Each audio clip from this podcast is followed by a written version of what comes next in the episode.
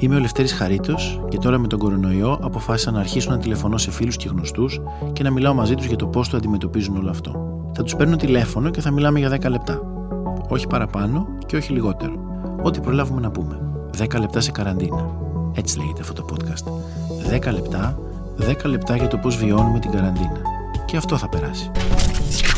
Security doors sealed. Sector retains in quarantine. Μάλιστα. Ε, Χρήστο, γεια σου, είμαι ο Λευτέρης, ο Χαρίτος. Γεια σου Λευτέρη, τι κάνεις; Είμαι στο σούπερ μάρκετ, να σου φέρω κάτι. Ε, όχι, γιατί τα πράγματα είναι δύσκολα.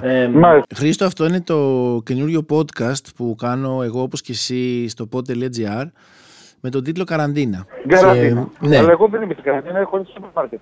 το καταλαβαίνω και γι' αυτό και η πρώτη μου ερώτηση είναι θα μπεις, θα μείνεις στο σπίτι σου καραντίνα όπως ο υπόλοιπος κόσμος ή όχι; Εννοείται.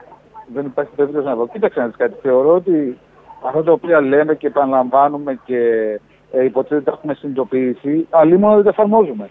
Σωστό. Και μάλιστα θέλω να σου πω ότι εγώ πέρασα πριν επιβληθεί το κλείσιμο των καταστημάτων, των εμπορικών δηλαδή, των εστιατορίων και των μπαρ και των καφενείων. Πέρασα από την Κυψέλη, έκανα μια βόλτα και είδα με κατάπληξη μέσα στην πλατεία Αγίου Γεωργίου να κάθεται κόσμος στην Κοσμάκης και όχι μόνο νέοι και ηλικιωμένοι. Και λέω αυτοί οι άνθρωποι, ας πούμε, δεν έχουν πάρει χαμπάρι.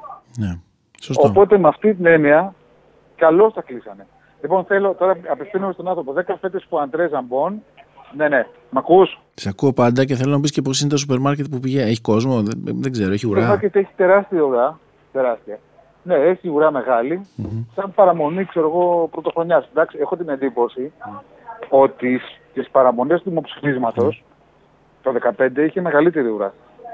Και υπήρχε μεγαλύτερη ένταση. Τουλάχιστον τώρα δεν έχουμε κάτι το οποίο να μας χωρίζει. Έχουμε τον ιό, στον οποίο είμαστε όλοι. Να σου πω, ε, θα σου φτάσουν 10 φέτες ζαμπών. Δεν κλείσανε το σούπερ μάρκετ. Ναι, σωστά. Επίσης, πόσες φέτες να μπορώ να πάρω δηλαδή; δεν ξέρω. Προφανώς δεν είσαι ακόμα πολύ πανικόβλητος πολίτης για να πάρεις πολλές. Καλύτερα να σου πω κάτι, Λευτέρη. Προτιμώ τους ε, τους πανικόβλητους παρά τους απαθείς. Εσύ φοβάσαι, πόσο φοβάσαι; Δεν έχω ιδέα. Δεν έχω ιδέα. Δηλαδή, από τη μία μεριά σκέφτομαι ότι αυτό το πράγμα τέλος πάντων θα αντιμετωπιστεί. Δεν μιλάω ως ειδικός, έτσι. Μιλάω με τη σκέψη ενός ανθρώπου που δεν είναι ειδικός.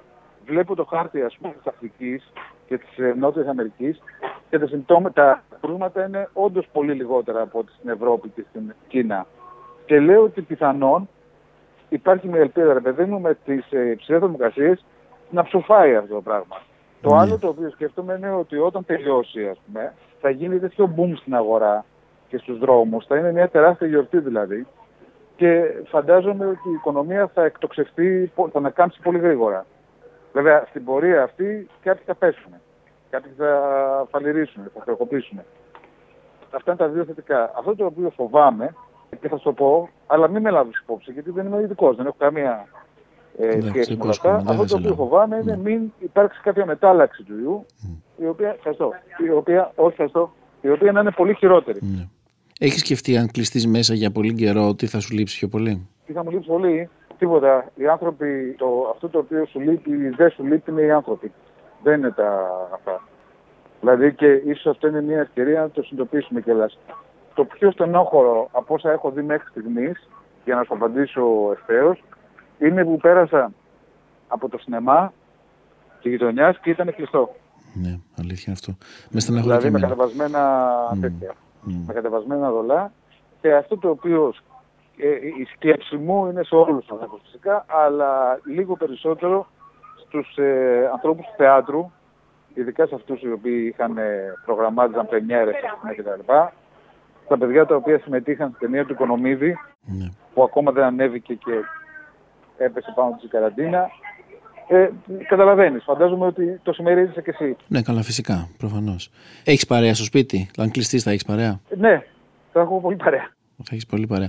Πιστεύεις ότι θα κάνει καλό αυτή η συνεχόμενη παρέα με οποιονδήποτε άνθρωπο, είτε φίλος είτε οτιδήποτε, ή όχι, μακροχρόνια; Ε, θα πλακωθούμε και στο ξύλο. Δεν έχεις αμβολία. Ναι. Αλλά θα πλακωθούμε στο ξύλο, μετά θα φιλιώσουμε, μετά θα καταφέρουμε να το χειριστούμε αυτό το πράγμα. Τι να σου πω, αυτό το οποίο παρατηρώ με ενδιαφέρον και με λίγη θλίψη είναι ότι η κόρη μου, η οποία είναι 9 ετών, ενώ στην αρχή, ρε παιδί μου, ήταν επανευτική που κλείσανε τα σχολεία Τώρα έχει αρχίσει μέσα σε δύο μέρες και καταλαβαίνει ότι δεν είναι και τόσο καλό. Ναι, και ο γιος μου το ίδιο. Έτσι. Εσύ μου λέγες ότι ο γιος σου από την αρχή είχε τσαντιστεί. Ε, φοβότανε. Ναι. Ε, να σε ρωτήσω κάτι. Είσαι, είσαι συγγραφέας, είσαι άνθρωπος τέχνης. Συγγραφέας με την έννοια ότι ενίοτε τα πράγματα που συμβαίνουν γύρω ενδεχομένως σε επηρεάζουν. Το σκέφτηκες αυτό; Όλο αυτό το παγκόσμιο πράγμα σου κάνει κάτι; Ναι, ασφαλώς και είναι κάτι το οποίο μου θυμίζει ας πούμε ταινία επιστημονική φαντασία αυτό, ταινία αυτό τρόμου. Υπάρχουν άλλωστε και πολλές ταινίες με αυτό το θέμα, αλλά δεν βιάζομαι να βγάλω, να βγάλω συμπεράσματα. Ξέρεις, οι συγγραφείς και νομίζω ότι όλοι οι καλλιτέχνες είμαστε λίγο σαν τους ιατροδικαστές. Με την έννοια ότι μιλάμε τελευταίοι. Όχι. Νομίζω πως ναι. Ναι. Μετά. Δηλαδή α- α- αφήνουμε τα πράγματα να εξελιχθούν και στο τέλος εκφράζουμε τις σκέψεις, τα αισθήματα και τα συμπεράσματα. Όχι ενθερμό. Πώς αισθάνεσαι που κάτι τόσο μικρό που δεν φαίνεται καν με το μάτι μας επηρεάζει τον, με τον ίδιο τρόπο όλους εμάς τους 7,5 δισεκατομμύρια; Δηλαδή, όλοι πιθανώ. Το έλεγα με ένα φίλο πριν από 10 λεπτά.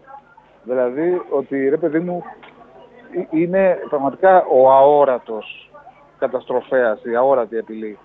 Δηλαδή φαντάζεσαι την ώρα που θα το χτυπούσε να βάζεις και μια φωνίτσα. Ναι.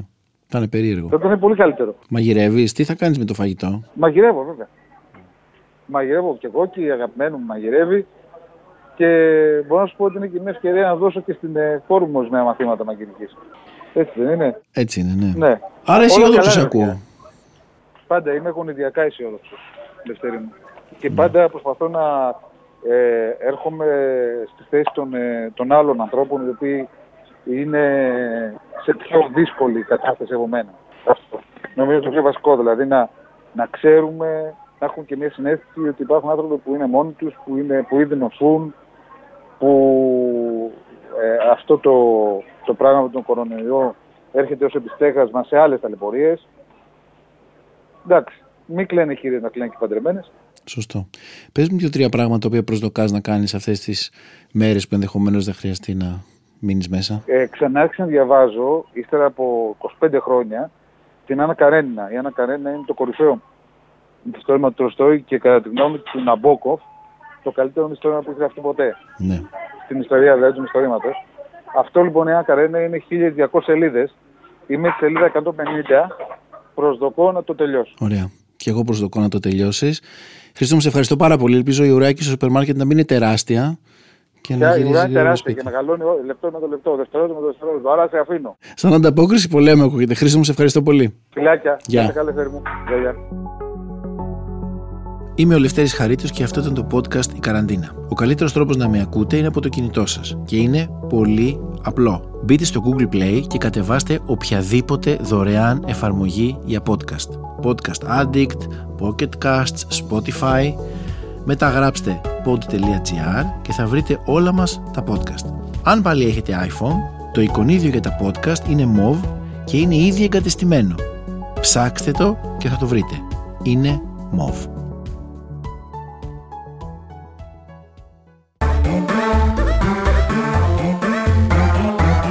Pod.gr. Το καλό να ακούγεται.